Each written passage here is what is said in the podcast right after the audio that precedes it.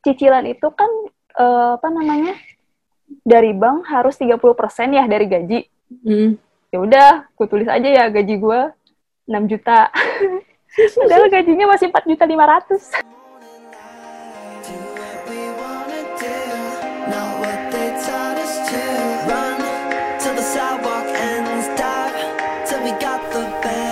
Halo, welcome back to episode kedua. Masih bareng Tana dan juga Anin. Kali ini kita masih pengen dengerin nih curhatan Anin beli rumah di usia muda. Nah, kalau sebelumnya di episode 1 Anin cerita gimana perjuangannya bisa bayar akad ya, dengan cara menuliskan gaji yang gak sebenarnya gitu, 6,5 juta, realnya 4,5. Tapi ternyata Allah ngasih solusi dengan kelebihan rezeki yang Anin rasakan sampai sekarang. Nah, kalau di episode yang kali ini kita bakal dengerin lagi gimana akhirnya Anin harus ngelunasin DP yang mencapai puluhan juta rupiah, dan juga ada tips buat teman-teman milenials yang mungkin juga pengen segera punya rumah di usia yang muda. Mari cus, kita dengerin lagi yuk. Oh, sekarang berarti berapa kira-kira? Aku lihat dulu ya di akunnya. Coba jadi mereka masih ada unit yang tersisa juga ya? Belum semua tersisa? Masih. Karena luas tadi itu kan? Bangun klaster baru lagi sih dia. Dia sekarang bangun klaster lain. Oh, kalau sekarang itu klaster yang beda sama aku sih, tapi tipe-tipenya sama lah rumahnya. Itu kan kalau yang klaster aku tahun 2017 itu harganya mulai 155 juta ya, yang paling kecilnya. Nah, kalau yang sekarang nih klaster yang baru tahun 2020 harganya mulai 188 juta. Gitu. Jadi mungkin kalau rumah aku sekarang udah 200 kali ya, karena kan naiknya udah 30 jutaan juga ya. Bener. Lumayan gitu sih. Ya. Lumayan banget, Syai. Tapi kan nggak mungkin juga dijual ya. Iya. Susah payah tuh ngumpulinnya. Iya. Terus waktu itu kamu harus DP berapa banyak sih? Aku tuh waktu itu DP sama booking fee sama akad totalnya 30 juta. 30 juta di awal ya itu ya? Di awal banget. Menarik. Jadi rumah itu jadi kira-kira berapa lama dari kamu mulai bayar dari akad sampai sekarang itu nunggu berapa lama? Nunggu 2 tahun, bener-bener 2 tahun. Jadi pas aku teken kontrak yang akad sama Bank pas KPR itu, dari situ pembangunannya jadi 2 tahun. Bulan Februari tahun 2018, 2020 Februari jadi gitu. Oh, oke. Terus kalau beli rumah tuh kan setahu aku juga, kamu belinya KPR atau PES? Aku KPR Bank Mandiri. Karena aku sesuai sama payroll aku. Waktu di itu ya, di perusahaan yang sebelumnya ya? Iya, pakai payroll. Yang sekarang pakai Mandiri juga? Sama. Sama lah ya, kan masih jalan ya KPR-nya ya? Oke. Nah, sebenarnya menarik adalah ketika kamu pilih beli rumah, terus KPR kan itu berarti harus ada kewajiban tiap bulan ya sosial untuk dibayarkan ke bank gitu. Pengorbanan apa aja sih yang harus dilakukan sebagai seorang milenials gitu yang harus... Tapi kan cicilan itu kan, dari bank harus 30% ya dari gaji. Ya udah, gue tulis aja ya gaji gue 6 juta. Padahal gajinya masih 4.500.000. Jadi tuh, ya emang aku tuh anaknya nggak ahli hitungnya, jadi tuh aku kalau misalkan hitung-hitungan atau pokoknya soal perduitan tuh kayak aku hitungan lillahi ta'ala gitu. Jadi kayak ya udah gitu. Jadi tuh pas aku mau ambil rumah kan itu akhir tahun tuh biasanya kalau outsource itu bakal ada kenaikan gaji. Nah tapi itu rata-rata tuh naik gaji paling berapa sih? 100.000 sampai 500.000 lah gitu paling gedenya gitu. Terus pas aku mau udah booking fee nih kan itu akhir tahun 2017 ya. Ya semoga lah gaji aku naik 500.000 gitu. Aku udah mikirnya kayak gitu kan. Tapi kan cicilan itu kan dari bank harus 30% ya dari gaji. Ya udah, gue tulis aja ya gaji gue 6 juta. Padahal gajinya masih 4.500.000. Ya nggak apa-apa dong, itu kan itu doa loh. Sekarang gaji lebih dari itu. Alhamdulillah. Iya. Nah terus pas udah mau, terus abis itu bulan Februari aku akad kan sama si Bank Mandirinya ini sebagai KPR-nya aku. Nah itu kayak yang udah mana belum gajian, Shay.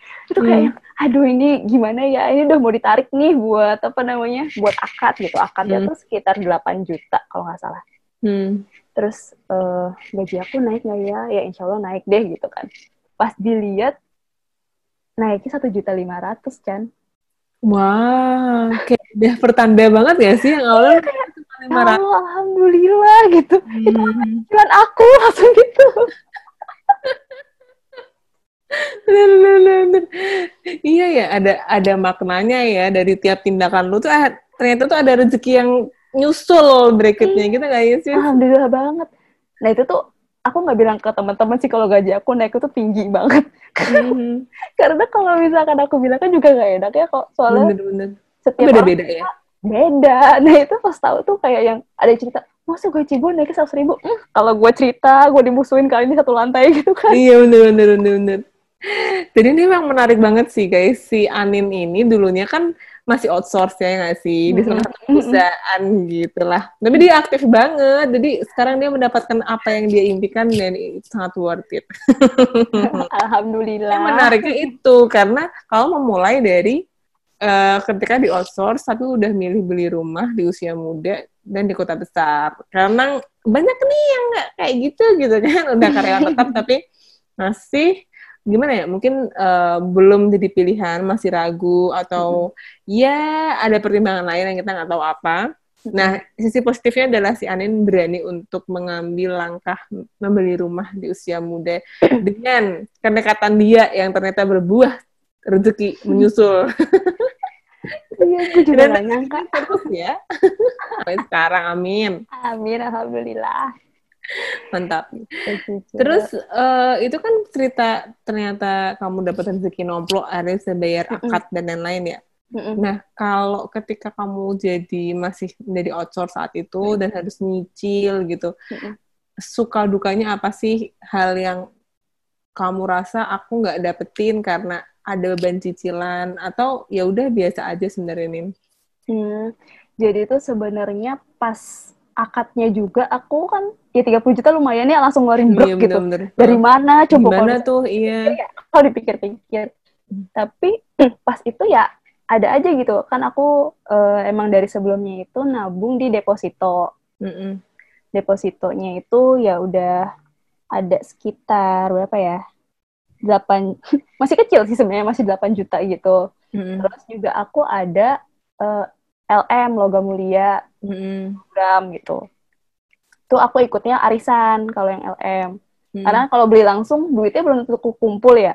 Bener. Jadi aku better pilih yang arisannya itu, sama teman kantor juga diajakin. Terus, nah itu semuanya tuh aku cairin buat ngebiayain disatuin. Disatuin. Terus di total sama itu, terus nunggu banget bonus akhir tahun turun. Karena bonusnya ya udah semua lari ke situ gitu. Iya bener sih. Jadi abis aku punya rumah, aku udah nggak punya tabungan liquid tuh selama setahun. Iya langsung kayak harta gue kemana ya? Jadi kayak mulai dari nol lagi ya. Iya bener. Gimana ya, yang biasanya megang harta liquid gitu kan, tapi tiba-tiba nggak punya. Tapi kalau pas dipikir, ya udahlah berkorban setahun deh gitu kan. Kalau nggak punya harta liquid gitu. Terus si cicilannya itu kan 1,4 pas itu tuh. 1,4.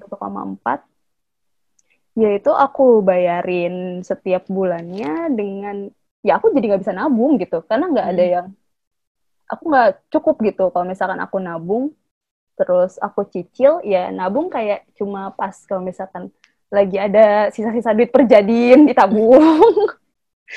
Sebenarnya perjadin itu adalah perjalanan dinas ya. Perjalanan dinas. Sebenarnya sih pengorbanannya nggak punya harta liquid aja. Jadi maksudnya nggak ada apa namanya. Kalau sekarang kan kayak yang financial advisor bilang duit itu 30% ke sini, 20% ke sini gitu-gitu ya. Apa kabar gue gitu ya. 100% boba gitu. Boy, gitu. Bener-bener. Nah, itu aku ya udah apa namanya? Yang penting intinya itu cicilan rumah kebayar gitu. Terus kebetulan kan aku juga enggak ngekos ya di Jakarta kan, tinggal sama orang tua, tapi kan setiap bulannya aku juga ngasih buat orang tua lah, buat jajan-jajan doang sih sebenarnya. Ya mereka juga nggak butuh-butuh amat gitu kan.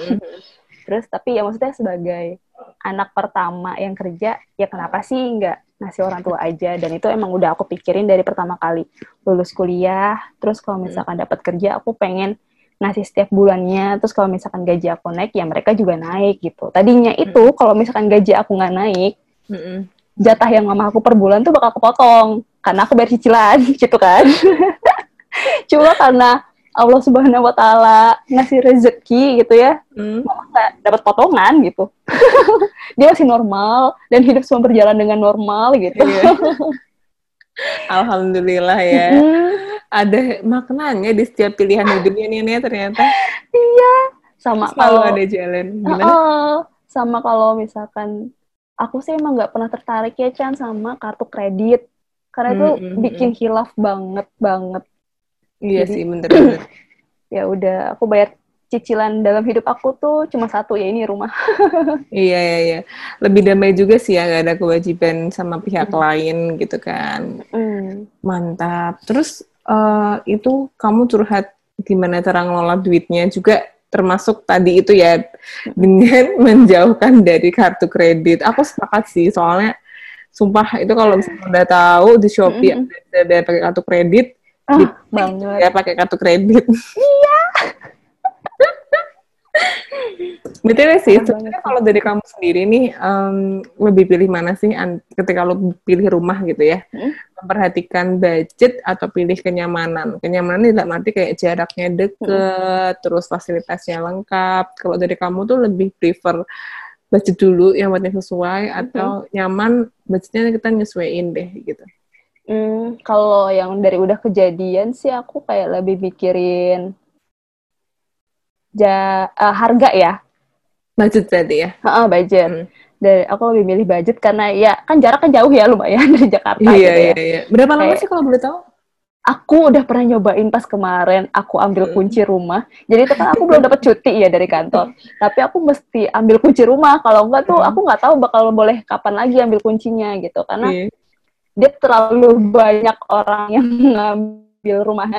Emang dibagi-bagi sesuai klasternya gitu kan. Terus aku pulang ke kantor, tadi itu aku sama orang tua kesananya, tapi aku balik lagi ke kantor karena aku belum dapat cuti. Aku naik kereta akhirnya lah, turun kan di Tanah Abang, karena kan emang dia jalurnya Rangkas Bitung Tanah Abang. Aku naik dari Maja. Itu 1,5 jam dong. Dari yang ngantuk, tidur, lapar, ngantuk lagi, bete, mules. Jadi satu, ya ampun, gue gak nyampe rasain ya. Itu 1,5 jam itu full dalam ini ya, kereta KRL ya? Iya, full. Belum sama KRL. Kayak turun, jalan, naik gojek belum ya? Oke. Berarti lu harus 2 jam sebelum jam kantor, lu harus sudah jalan. Iya, benar. Kalau perlu lu nginep di kantor. Iya, gue kemah aja kayak di kantor. Aduh, rumah gue ngapa jauh banget dah. Nah, tapi ini pertanyaannya nih ya, di sini jadi pengen tahu, dengan pemilihan rumah yang tadi kata lu akhirnya jauh karena mempertimbangkan budget, perasaan kamu gimana? Sebenarnya bersyukur atau malah jadi kayak ada perasaan gelo gitu? Gelo tuh apa ya? Kayak, iya tau gitu, aku ini gitu. Gimana nih perasaan yang sekarang kamu rasakan? Kalau dulu kan karena emang cuma punya budgetnya segitu ya, jadi ya udahlah ini konsekuensinya, ya situ punya budget segitu, ngarepnya di Bintaro, ya jangan dong, situ mau tinggal di pos satpam, kan nggak mungkin. Terus, tapi pas kesini lagi, ya udahlah seandainya emang, toh juga, kan kita udah mulai WFH, WFO ini nih, dan ternyata juga kementerian tuh mulai mengadaptasi dari WFE-nya Telkom. Oh gitu. Mengadaptasinya gimana maksudnya? Sampai apa sih mengadaptasinya? Kok dikepo ya? Ya maksudnya karena sekarang kan sebenarnya lagi COVID ya. Terus makin lama. Nah keluarlah tuh surat edaran tentang flexible working space. Jadi bisa kerja di mana aja. Nah aku tuh emang cita-citanya dari dulu tuh pengen jadi wanita karir. Tapi berkarirnya tuh dari rumah. Jadi maksudnya sambil ngurusin rumah, sambil ngurus anak, dan gitu-gitu. Maksudnya sebagai istri dan ibu juga terpenuhi, tapi aku juga tetap berkarya gitu, apa yang aku suka gitu. Nah, keluarlah surat edaran gitu kan, kayak yang, oh mungkin ini jawaban untuk aku tinggal di Maja aja, jadi ke kantornya jarang.